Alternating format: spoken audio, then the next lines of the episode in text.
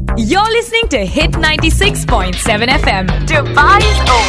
Once again, good morning. This is the Big Breakfast Club, and we have one person here in the studio. Morning, Shabu. Morning Shabu morning Arfaz morning John അറിയാലോ. ബുധനാഴ്ചകളിൽ ബുധനാഴ്ച കയ്യിൽ ഒരു പുസ്തകവുമായി ഷാബു കടന്നു വരും Shabu day ആണ് okay അപ്പൊ നമ്മൾ ഇന്നത്തെ പുസ്തകത്തിലേക്ക് നമ്മൾ കടക്കുകയാണ് പുസ്തകത്തിലേക്ക് കടക്കുന്നതിന് മുമ്പ് ഒരു വർഷം മുമ്പ് ഇതേ മാസത്തിലായിരുന്നു അട്ടപ്പാടിയിൽ മധു എന്ന ചെറുപ്പക്കാരനെ ഒരു കൂട്ടം ആളുകൾ മർദ്ദിച്ച് കൊലപ്പെടുത്തിയതും ആ മർദ്ദിക്കുന്നതിന്റെ അടക്കം വീഡിയോ അവർ ചിത്രീകരിക്കുകയും വീഡിയോ ചിത്രീകരിക്കുന്ന അവസരത്തിൽ അവർ ആഹ്ലാദം കൊള്ളുകയൊക്കെ ചെയ്യുന്നത് നമ്മൾ കണ്ടതാണ് സോഷ്യൽ മീഡിയകളിലൂടെ. പിന്നീട് നമ്മൾ അതിനെതിരെ പ്രതിഷേധം ഉയർത്തുകയുണ്ടായി. നമ്മുടെയൊക്കെ പ്രൊഫൈൽ പിക്ചർ ഒരു ദിവസത്തേക്കെങ്കിലും മധുവിന്റേതാക്കി മാറ്റി കൈകൂട്ടി കെട്ടിയിടപ്പെട്ട രീതിയിൽ ഉള്ള മധുവിന്റെ ചിത്രം നമ്മൾ അപ്പോ മനസാക്ഷിയെ വേദനിപ്പിക്കുന്നതാണ് എന്നൊക്കെ നമ്മൾ പറഞ്ഞു. സ്വാഭാവികമായിട്ടും അടുത്ത കുറച്ച് ദിവസങ്ങളിലേക്കെങ്കിലും നമ്മൾ ആലോചിച്ചു ഈ ആദിവാസികളുടെ ഉന്നമനത്തിന് വേണ്ടി നമുക്ക് എന്ത് ചെയ്യാൻ സാധിക്കും? പൊള്ളയായ പല വാഗ്ദാനങ്ങളും അവരുടെ ജീവിതത്തിൽ കൊടുത്തിട്ടും അവർക്കൊന്നും ഉന്നമനം സാധിച്ചില്ലല്ലോ. മധു ഒരു നേരത്തെ അന്നത്തിന് വേണ്ടി കട്ടതുകൊണ്ടാണ് മധുവിനെ കൊലപ്പെടുത്തിയത്. നമ്മുടെ കേരളത്തിലാണ് അത് സംഭവിക്കുന്നതെന്നൊക്കെ പറഞ്ഞ് നമ്മൾ സ്റ്റാറ്റസ് എഴുതി നമ്മൾ പോസ്റ്റ് ഇട്ടു ഒക്കെ ചെയ്തു. ആദിവാസികളെ അവരുടെ ഉന്നമനം എങ്ങനെ സാധ്യമാകുമെന്നുള്ള ചർച്ചയും ചെയ്തു. പല ആൾക്കാരും പലതരത്തിൽ പറഞ്ഞു. അവർ പറഞ്ഞു അവരെ ആ കാട്ടിനുള്ളിൽ നിന്ന് നാട്ടിലേക്ക് കൊണ്ടുവരണം. അവിടെ വിദ്യാഭ്യാസം കൊടുക്കണം എന്നുള്ളതൊക്കെ. മറിച്ച് അവരെവിടെയാണോ താമസിക്കുന്നത് ആ ഇടത്തേക്ക് തന്നെ അവർക്ക് വേണ്ട സൗകര്യങ്ങൾ അവർക്ക് വേണ്ട സൗകര്യങ്ങളിൽ പോലും ചില പരിമിതികളുണ്ട്. ഓക്കെ. അവരോട് ചോദിച്ചു കഴിഞ്ഞാൽ മാത്രം അവർക്ക് അറിയുന്ന ചില സൗകര്യങ്ങളാണ്. അവർക്ക് ഈ വലിയ വലിയ പാലങ്ങളോ റോഡുകളോ ഒന്നും അല്ല അവർ പ്രോപ്പർ ആയിട്ടുള്ള വാഷ്റൂംസ് ആ വനവാസികൾ എന്ന രീതിയിൽ വനത്തിൽ നിന്ന് കിട്ടുന്ന വിഭവങ്ങൾ ശേഖരിച്ച് അതനുസരിച്ച് ജീവിതം പുലർത്തുന്നവരാണ്. ഇത് പലതരത്തിലുള്ള തർക്കങ്ങൾക്കൊക്കെ വഴിവെച്ചിട്ടുണ്ട് അവരെ നന്നാക്കാൻ വേണ്ടി നഗരത്തിൽ നഗരങ്ങളിലേക്ക് കൊണ്ടുവരാൻ എന്നുള്ള ഡിസ്കഷൻ വരെ വന്നിട്ടുണ്ട്. എന്തായിരുന്നാലും മധുവിന്റെ ആ ഒരു ഒരു സംഭവത്തോടു കൂടി ചർച്ച ആ തരത്തിൽ പോയി. സ്വത്വത്തെ നഷ്ടപ്പെടുത്തുകയാണോ എന്നുള്ളതാണ്. നമ്മൾ ഇന്ന് പറയുന്ന ഒരു നോവൽ അതുമായി ബന്ധപ്പെട്ടതല്ല പക്ഷെ സ്വത്വത്തെ നഷ്ടപ്പെടുത്തിയ ഒരു ചരിത്രത്തെ കുറിച്ച് പറയുന്നതാണ്. ഈ നോവലിന്റെ പേര് കരിക്കോട്ടക്കരി എന്നാണ്.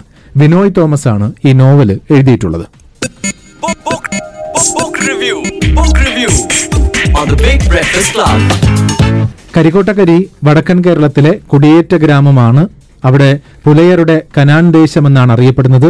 അവിടുത്തെ പുലയരുടെയും പരിവർത്തിത ക്രിസ്ത്യാനികളുടെയും ജീവിത സംഘർഷങ്ങളെ വരച്ചു കാട്ടുകയാണ് ഈ നോവൽ. സ്വത്വനഷ്ടത്തിന്റെയും സ്വത്വാന്വേഷണത്തിന്റെയും സ്വത്വബോധത്തിന്റെയും ഇടയിൽപ്പെട്ട് ആകുലരാകുന്ന ഒരു ജനവിഭാഗത്തിന്റെ കഥ എന്നാണ് ഇതിനെക്കുറിച്ച് ഒരു ചെറു കുറിപ്പായിട്ട് പുസ്തകത്തിൽ പറഞ്ഞിരിക്കുന്നത്. ഈ സൂചിപ്പിച്ചതുപോലെ തന്നെ വിനോയ് തോമസ് കരിക്കോട്ടക്കരി എന്ന നോവൽ എഴുതുന്ന സമയത്ത് അങ്ങനൊരു ഒരു സ്ഥലമുണ്ട് കേരളത്തിൽ. അത് കണ്ണൂർ ജില്ലയിലാണ്. കരിക്കോട്ടക്കരി എന്ന് പറയുന്ന ആ സ്ഥലമുണ്ട്. അതിന്റെ തുടക്കം അധികാരത്തിൽ കുടുംബയോഗം. നമുക്കറിയാലോ ഇപ്പോൾ മിക്ക കുടുംബങ്ങൾക്കും ഒരു വംശാവലിയെക്കുറിച്ചും അവരുടെ ചരിത്രത്തെക്കുറിച്ചും ഒക്കെ രേഖപ്പെടുത്തി വെക്കാൻ വലിയ താല്പര്യം കാണിക്കുന്നുണ്ട്. ഓക്കെ. എന്റെ കുടുംബം ഇതാണ് അച്ഛന്റെ പേരിതാണ് അച്ഛന്റെ അച്ഛന്റെ പേരിതാണ് അച്ഛന്റെ അച്ഛന്റെ അച്ഛന്റെ പേരിതാണ്. അങ്ങനെ ആ ചരിത്രം മുഴുവനും രേഖപ്പെടുത്താൻ അങ്ങനെ അധികാരത്തിൽ കുടുംബം. കേരളത്തിലെ എണ്ണപ്പെട്ട പുരാതന ക്രൈസ്തവ കുടുംബങ്ങളിൽ ഒന്നാണ് അധികാരത്തിൽ കുടുംബം. പ്രശസ്ത ചരിത്രകാരനായ എം ബി പത്മനാഭ പണിക്കരുടെ നേതൃത്വത്തിൽ ഏറെ പഠനങ്ങളും ഗവേഷണങ്ങളും നടത്തി തയ്യാറാക്കിയ ലക്ഷ്യലക്ഷണയുക്തമായ അധികാരത്തിൽ കുടുംബ ചരിത്രം അക്കാര്യം അടിവരയിട്ട് വ്യക്തമാക്കുന്നു. എ ഡി എണ്ണൂറ്റി നാൽപ്പത്തിരണ്ടിൽ കൊല്ലത്തെ താരിസാപ്പള്ളിയുടെ അധികാരിയായിരുന്ന മാർ സപ്പീർ ഈസോയുടെ സഹോദരനായ അഫ്രത്താണ് അധികാരത്തിൽ കുടുംബത്തിന്റെ ആദ്യ പിതാമഹൻ. അങ്ങനെ ചരിത്രം എഴുതി വെക്കുന്നുണ്ട്. ഈ കുടുംബത്തിന്റെ പാരമ്പര്യം എഴുതുന്ന സമയത്ത് ചില കാര്യങ്ങളെങ്കിലും പറയുന്നുണ്ട്. കുടുംബത്തിലേക്ക് അതായത് കർശന വ്യവസ്ഥകളാണ് നിയമങ്ങളാണ് പറയുന്നത്. കുടുംബത്തിലേക്ക് വധുക്കളെ നിങ്ങൾ തെരഞ്ഞെടുക്കുകയാണെന്നിരിക്കട്ടെ. ആ വധുവിന്റെ കുടുംബത്തിന്റെ അഞ്ച് തലമുറകൾക്കപ്പുറം വരെയുള്ള വംശാവലിയെങ്കിലും കൃത്യമായി മനസ്സിലാക്കിയിരിക്കണം. ഓക്കെ? അതുപോലെ അജഞ്ചലവും ധീരവുമായ ക്രൈസ്തവ വിശ്വാസം എല്ലാ കുടുംബാംഗങ്ങൾക്കും ഉണ്ടായിരിക്കണം. പിന്നെ പെൺമക്കളെ വിവാഹം കഴിച്ചയക്കുമ്പോഴും കഴിയുന്നത്ര ഇക്കാര്യങ്ങളെല്ലാം നോക്കണം. അവരുടെ വംശാവലി പാരമ്പര്യമൊക്കെ നോക്കണം. ഇങ്ങനെ ആദ്യത്തെ അധ്യായം തന്നെ ഈ ചരിത്രം പറയുന്നതാണ്. അതായത് ഒരു ഒരു കുടുംബത്തിന്റെ മഹിമ പറയുന്നതാണ്. പക്ഷെ ഇത് പൊള്ളത്തരമല്ലേ എന്ന് വിനോയ് തോമസ് ചോദിക്കുന്നുണ്ട്. അതായത് വിനോയ് തോമസ് സ്വന്തം കാര്യം തന്നെ പറയുന്നു. ആദ്യം നമുക്ക് ഈ കരിക്കോട്ടക്കരി എഴുതാനുള്ള പ്രേരണ സാഹചര്യം നമുക്ക് വിനോയ് തോമസിനോട് ചോദിക്കാം. കരിക്കോട്ടക്കരി എന്ന നോവലിന്റെ വിഷയം വളരെ പണ്ട് തന്നെ മനസ്സിൽ രൂപപ്പെട്ടു വന്ന ഒന്നാണ്. അത് അതെന്നുവെച്ചാൽ എന്റെ നാട് കണ്ണൂർ ജില്ലയിലെ ഇരിട്ടി എന്ന് പറയുന്ന സ്ഥലത്താണ്. അവിടെയുള്ള കുടിയേറ്റ ക്രിസ്ത്യാനികളും ആ ക്രിസ്ത്യാനികളിൽ തന്നെയുള്ള ജാതീയത വളരെ ചെറുപ്പം തൊട്ട് തന്നെ നമുക്ക് ബോധ്യപ്പെട്ടു വരുന്ന ഒരു കാര്യമാണ്. അതായത് ദളിത് ക്രിസ്ത്യൻ വിഭാഗത്തിന്റെ ഒരു ജീവിതവും അത് നമ്മുടെ നമ്മുടെ സമൂഹത്തിൽ ഈ മലയോര കുടിയേറ്റ ദേശത്ത് എങ്ങനെയാണ് എന്നതാണ് അപ്പൊ അവിടെ ഒരു നടന്നുകൊണ്ടിരുന്ന ഒരു കാര്യം എന്ന് പറഞ്ഞാൽ കോളേജ് വിദ്യാഭ്യാസക്കാർ തന്നെ നമ്മൾ കാണുന്നത്. ഈ കോളേജിലേക്ക് പഠിക്കാൻ വരുന്ന കുട്ടികളെ ദളിത് വിഭാഗത്തിൽപ്പെട്ട കുട്ടികളെ കോളേജിലുള്ള ആളുകളൊക്കെ പറയുന്നത് വിളിക്കുന്നത് കരിക്കോട്ടക്കരിക്കാരെന്നാണ്. കരിക്കോട്ടക്കരി എന്നുള്ള ആ പേരിൽ തന്നെ ജാതീയമായ ഒരു ഒരു ഒരു സ്വഭാവം വളരെ പണ്ട് തന്നെ നമ്മുടെ നാട്ടിലുണ്ട്. ദളിത് ക്രിസ്ത്യൻ വിഭാഗത്തിൽപ്പെട്ട ആ അവനൊരു കരിക്കോട്ടക്കരിക്കാരനാണല്ലോ എന്ന രീതിയിൽ വിശേഷിപ്പിച്ചുകൊണ്ടിരുന്നത്. ഈ ഒരു ഒരു ചിന്തയാണ് കരിക്കോട്ടക്കരി എന്ന പേരിലേക്ക് ആദ്യമായിട്ട് എത്തുന്നത്. പിന്നെ അതിനുശേഷം നമ്മുടെ പല കുടുംബ ചരിത്രങ്ങളുടെയും എഴുത്ത് കുടുംബ ചരിത്രങ്ങൾ എങ്ങനെയാണ് രൂപപ്പെടുന്നത്? ഈ കുടിയേറ്റ മേഖലയിലേക്ക് ആദ്യം വരുന്ന കാലത്ത് ആളുകൾ വരുന്ന കാലത്ത് ഇവിടെ എല്ലാവരും ഗതിയില്ലാത്ത ഒരു കൂട്ടനാണ് തിരുവിതാംകൂറിൽ നിന്നും മലബാറിലേക്ക് പരമാവധി രക്ഷപ്പെട്ടു പോകുന്നതാണ്. പക്ഷെ ഇവിടെ എത്തിയതിനു ശേഷം നമ്മൾ കുറച്ച് സാമ്പത്തികമൊക്കെ ആയി കഴിഞ്ഞ സമയത്ത് നമ്മുടെ കുടുംബ ചരിത്രങ്ങളെ പറ്റിയും പൂർവ ചരിത്രങ്ങളെ പറ്റിയൊക്കെ ആലോചിക്കുകയും കുടുംബ യോഗങ്ങൾ സംഘടിപ്പിക്കപ്പെടുകയും ചെയ്തു. അപ്പം ശരിക്കും അതിന്റെ ഒരു പൊള്ളത്തര എന്താണ്? എന്താ എന്നുള്ള ആലോചനയായിരുന്നു ഈ കരിക്കോട്ടക്കരി എഴുതുമ്പോൾ എന്റെ മനസ്സിലുള്ളത്. എങ്ങനെയാണ് ഈ ഈ പൊള്ളയായ ചരിത്രത്തിലൂടെ ഒന്നുമില്ലാത്ത കെട്ടിയുണ്ടാക്കുന്ന ചരിത്രങ്ങൾ? അതായത് നമുക്ക് ഒരു പണവും അധികാരവും ഒക്കെ വന്നു ചേർന്ന് കഴിയുമ്പോൾ നമ്മൾ ആരെയെങ്കിലും കൊണ്ട് നമ്മുടെ വംശ ചരിത്രങ്ങൾ എഴുതുകയാണ്. ആ വംശചരിത്രത്തിന്റെ പൊള്ളത്തരത്തെ കുറിച്ചുള്ള ആലോചന കൂടി അതിനോട് ചേർത്ത് വെക്കുകയാണ്. അതാണ് അധികാരത്തിൽ കുടുംബം എന്ന ആ ഒരു സങ്കല്പത്തിലേക്ക് എത്തുന്നത്. അധികാരത്തിൽ കുടുംബത്തിന്റെ പൊള്ളയായ ചരിത്രമാണ്. ശരിക്കും നമ്മൾ പറഞ്ഞല്ലോ ഈ സൂര്യചന്ദ്രന്മാരുള്ളിടത്തോളം കാലം അധികാരത്തിൽ കുടുംബം അതിന്റെ പ്രഭാവത്തിൽ അണുവിട കുറയാതെ നിൽക്കണം. അഞ്ചു വർഷത്തിലൊരിക്കൽ നടക്കുന്ന അത്യാഡംബരപൂർണവും ഭക്തിയാദരപൂർവമായ കുടുംബയോഗങ്ങൾ തലമുറകളെ ഇക്കാര്യം ഓർമ്മിപ്പിച്ചുകൊണ്ടിരുന്നു. പുരാതന ചരിത്രം കുടുംബയോഗത്തിന്റെ ചിട്ടവട്ടങ്ങളെ പറ്റി പറയുന്നുണ്ടെങ്കിലും ഇന്ന് കാണുന്ന രീതിയിൽ കുടുംബയോഗം ക്രമപ്പെടുത്തിയത് ആയിരത്തി എണ്ണൂറ്റി എഴുപതുകളിൽ തിരുവിതാംകൂറിലെ ഉഴവൂർ ദേശത്ത് താമസിച്ചിരുന്ന വർക്കിയവീര എന്ന കഠിനാധ്വാനിയായ കാരണവരായിരുന്നുവെന്ന് കുടുംബ ചരിത്രത്തിൽ വായിക്കാം. ഓക്കെ ഈ വർക്കീയവീര പിതാമഹന്റെ ദീർഘവീക്ഷണങ്ങളെ പറ്റി കുടുംബാംഗങ്ങൾക്കിടെ വലിയ ആദരവാണ്. അദ്ദേഹത്തിന്റെ വാർദ്ധക്യകാലത്ത് ഒരു ദിവസം വടികുത്തി പതിവുള്ള സവാരിക്കിറങ്ങി ഇടവഴികളിലൂടെയും നടച്ചാലുകളിലൂടെയും അദ്ദേഹം പോയിക്കൊണ്ടിരുന്നു. നടക്കുന്നതിനിടയിൽ കാലിൽ തടഞ്ഞ പഴുപ്പൻ തേങ്ങ അയാൾ കുനിഞ്ഞെടുത്തു. അപ്പൊ പറഞ്ഞു വർക്കി എങ്ങനെ പതിറ്റേതിൽ പിള്ളയുടെ പറമ്പാണത്. ഉടമസ്ഥൻ അത്ര മാത്രമേ പറഞ്ഞുള്ളൂ. വർക്കീവിര മൂന്ന് ദിവസം ചാവടിയിലെ കസേരയിൽ കിടന്നു. നാലാം ദിവസം തന്റെ മൂന്ന് ആൺമക്കളെ അടുത്ത് വിളിച്ചു പറഞ്ഞു ദേശം വാണവരാ നമ്മൾ. അറിയാതെയാണെങ്കിലും നിങ്ങളുടെ അപ്പൻ അപമാനിക്കപ്പെട്ടു. ഒരു നാഴിക നടന്നപ്പോൾ അപ്പന് വഴിതെറ്റി. പറമ്പ് മാറി. ഇനി നടക്കേണ്ടവർ നിങ്ങളാണ്. പറമ്പ് മാറരുത്. ഒരു പകൽ മുഴുവൻ നടന്നാലും അത് അധികാരത്തിൽ പറമ്പിലൂടെ തന്നെയാകണം അതിന് മലവാറാ നല്ലത്. മനസ്സിലായില്ലേ? അതായത് അത്രയും അധികാരത്തിൽ കുടുംബത്തിലായി ഈ കാരണവർക്ക് തോന്നി. അപമാനിക്കപ്പെട്ടതാണ്.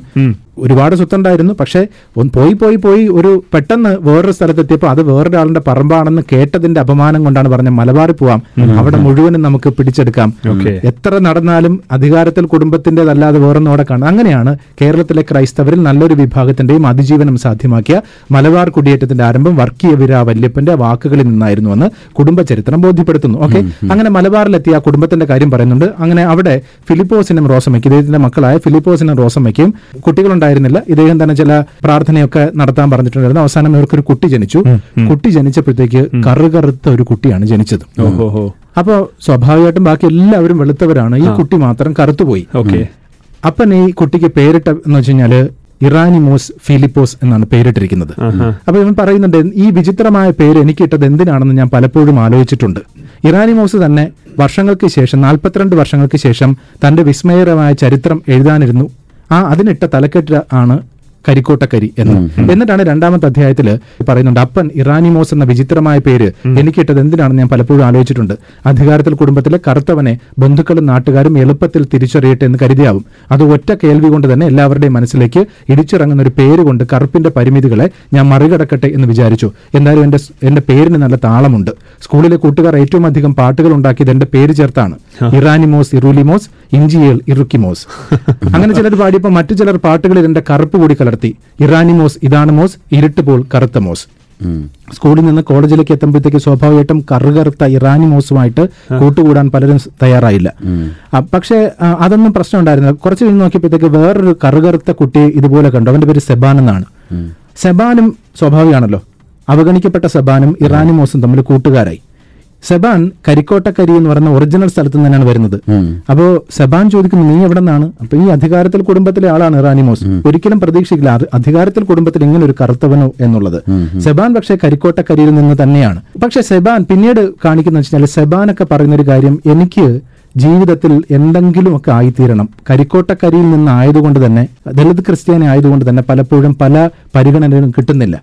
അതുകൊണ്ട് ഞാൻ എന്റെ പഴയ ജാതിയിലേക്ക് തന്നെ തിരിച്ചു പോവാണ്. പരിവർത്തനം നടത്തിയതുകൊണ്ടാണല്ലോ പ്രശ്നം വരുന്നത്. നമ്മൾ നേരത്തെ പറഞ്ഞു ഈ പുലയ സമുദായത്തിൽ നിന്നാണ് പരിവർത്തനം നടത്തിയത്. എനിക്ക് അതിലേക്ക് തിരിച്ചു പോകണം എങ്കിൽ ചില ആനുകൂല്യങ്ങൾ കിട്ടും. ജോലി കിട്ടും. അങ്ങനെ സെബാൻ തിരികെ പോവാണ്. നമുക്ക് അതിലേക്ക് വരാം. ഈ ചരിത്രം നമ്മൾ പറഞ്ഞതുപോലെ വിനോയ് തോമസിനോട് വിനോയ് തോമസിന്റെ വീട്ടുകാർ പറഞ്ഞു കുടുംബചരിത്രം എഴുതാൻ. ആ കുടുംബചരിത്രം എഴുതാൻ പറഞ്ഞപ്പോഴത്തേക്ക് വിനോയ് തോമസ് പഠിച്ച ചില കാര്യങ്ങൾ രസകരമാണ്. അധികാരത്തിൽ കുടുംബം എന്ന് പറയുന്ന ഒരു കുടുംബം നിലവിലെ ഇല്ല. പക്ഷേ ഈ നോവൽ എഴുതി കഴിഞ്ഞ് അധികാരത്തിൽ എന്ന് ഒരു ഫാമിലിയെ പിന്നീട് നമ്മൾ പരിചയപ്പെടുന്നുണ്ട്. നോവലൊക്കെ പ്രസിദ്ധീകരിച്ചു കഴിഞ്ഞു. അപ്പൊ എന്റെ മനസ്സിൽ അങ്ങനെ ഒരു കുടുംബത്തിന്റെ പേരില്ലായിരുന്നു. പക്ഷെ ഇത് ഇവിടെയുള്ള മിക്ക കുടുംബങ്ങളുടെയും കാരണം എന്റെ തന്നെ കുടുംബത്തിന്റെ ഒരു ഒരു രീതി എന്ന് പറഞ്ഞാൽ കുടുംബചരിത്രം എഴുതാൻ എന്നെ ഏൽപ്പിച്ച ഒരു ഒരു സംഭവമുണ്ട്. കുടുംബചരിത്രം എഴുതാനുള്ള. അപ്പൊ ഞാൻ ഈ കുടുംബചരിത്രം എഴുതാൻ വേണ്ടി ചോദിക്കുമ്പോൾ എന്റെ അപ്പന്റെ പേരറിയാം അപ്പന്റെ അപ്പന്റെ പേരറിയാം. പക്ഷെ അതിനപ്പുറത്തേക്കുള്ള പേരൊന്നും അറിയില്ല. പക്ഷെ ഏറ്റവും ആദ്യം തുടങ്ങിയത് തോമാശ്രീകയിലാണ് എന്നുള്ള ഒരു ഒരു ചിന്തയാണ് പിന്നെ വരുന്നത്. അതായത് ഇതിനിടയ്ക്കുള്ള ഗ്യാപ്പ് ഒന്നും ഫില്ല് ചെയ്യാതെ നമ്മൾ നേരിട്ട് തോമാശ്രീക മാമോദിസ മുഖ്യ ഒരു നമ്പൂതിരി കുടുംബം എന്ന രീതിയിലേക്ക് നമ്മൾ അങ്ങ് വംശീയമായി അങ്ങ് കൊണ്ട കെട്ടുന്നുണ്ട്. പക്ഷെ അതിനിടയ്ക്കുള്ള ഒരു കാര്യം നമുക്കറിയില്ല. ഇത് ഇതാണ് ഞാൻ പറഞ്ഞ ചരിത്രത്തിന്റെ പൊള്ളത്തരം പറയുന്നത്. അതുപോലെ അല്ലെങ്കിൽ ഭീഷണി ഉയർത്തിയവരൊക്കെ ഉണ്ട്. സംഭവം എന്താണെന്ന് വെച്ചാൽ നമ്മൾ ഈ നോവൽ എഴുതുമ്പോൾ തന്നെ നമ്മുടെ ജീവിച്ചിരിക്കുന്ന കുറെ ആളുകളെ മാതൃകയാക്കിയിട്ട് തന്നെയാണ് എഴുതുന്നത്. പക്ഷെ ഞാൻ പ്രതീക്ഷിക്കാത്ത ആളുകളാണ് ഇത് എന്റെ കഥയാണ് എനിക്ക് ഒരു പരിചയവുമില്ലാത്ത മുൻപരിചയം ഇല്ലാത്ത എന്നെ ഞാൻ അറിയുക പോലും ഇല്ലാത്ത ആളുകളാണ് ഇത് എന്റെ കഥയാണ് എന്ന് പറഞ്ഞ് നമ്മളോട് സംസാരിച്ചിട്ടുണ്ട്. അപ്പം തീർച്ചയായിട്ടും എനിക്ക് തോന്നിയത് ഇതിന്റെ പേര് തന്നെ കരിക്കോട്ടക്കരി എന്നത് നിലവിലുള്ള ഒരു സ്ഥലമാണ്. പക്ഷേ എന്റെ നോവലിലെ കരിക്കോട്ടക്കരി വേറൊരു ഞാൻ സൃഷ്ടിച്ചെടുത്ത ഒരു കരിക്കോട്ടക്കരിയാണ്. പക്ഷേ അത് അത് പലരും തെറ്റിദ്ധരിച്ചിട്ട് ഈ കരിക്കോട്ടക്കരിയിലുള്ള ആളുകൾ തന്നെ പലരും ഞങ്ങളുടെ കഥയാണ് ഞങ്ങളെ അപമാനിക്കാനാണെന്നുള്ള രീതിയിലൊക്കെ ഒക്കെ ഉള്ള ചർച്ച വന്നിട്ടുണ്ട്. പറഞ്ഞല്ലോ കരിക്കോട്ടക്കരി എന്ന് പറഞ്ഞ യഥാർത്ഥ സ്ഥലത്ത് ഈ പറഞ്ഞ പോലെ ആളുകളെ മതപരിവർത്തനം നടത്തി അവർ മറ്റൊരു ജീവിതത്തിലേക്കൊക്കെ പോകുന്നതാണ്. ഞാൻ തുടങ്ങിയത് മധുവിലാണല്ലോ. ഈ പറഞ്ഞതുപോലെ തന്നെയാണ്. അതായത് ഒരു പ്രദേശത്തെ ആളുകൾ മറ്റൊരു ജാതിയിലേക്കോ മതത്തിലേക്കോ പോകുന്നത് അവർക്ക് കുറച്ചുകൂടി സുരക്ഷിതമാവും കുറച്ചുകൂടി ജീവിത സൗകര്യങ്ങൾ മെച്ചപ്പെടുമെന്ന് കരുതിയിട്ടാവും.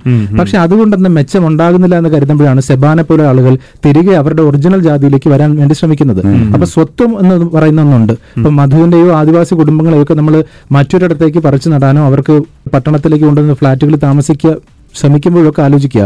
അവർക്ക് അവരുടെ ഒരു സ്വത്തുമുണ്ട് സ്വത്ത് ബോധമുണ്ട്.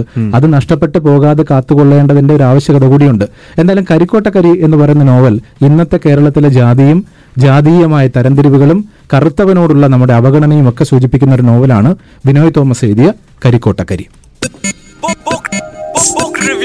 Book review. On the Big Breakfast Club.